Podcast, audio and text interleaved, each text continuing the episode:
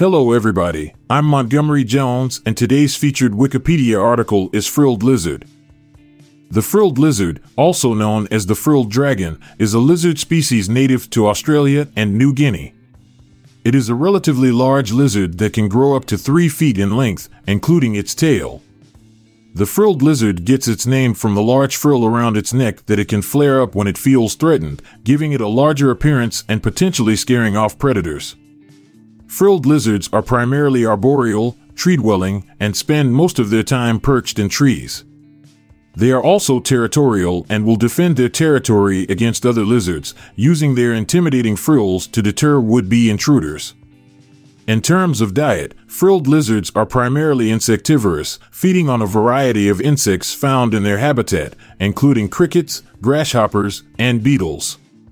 They have also been known to eat small vertebrates, such as lizards and mice, on occasion. Frilled lizards are popular in the pet trade due to their distinctive appearance, but they require specialized care and are not recommended for beginner reptile owners.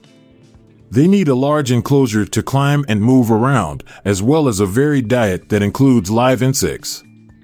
In the wild, frilled lizards face threats from habitat destruction and predation by feral cats and dogs. However, their population is currently stable and they are not considered to be a threatened species. I'll be back this time tomorrow with another featured article. Thank you for listening. This podcast was produced by Klassic Studios with information sourced from Wikipedia.org. We donate to the Wikipedia Foundation,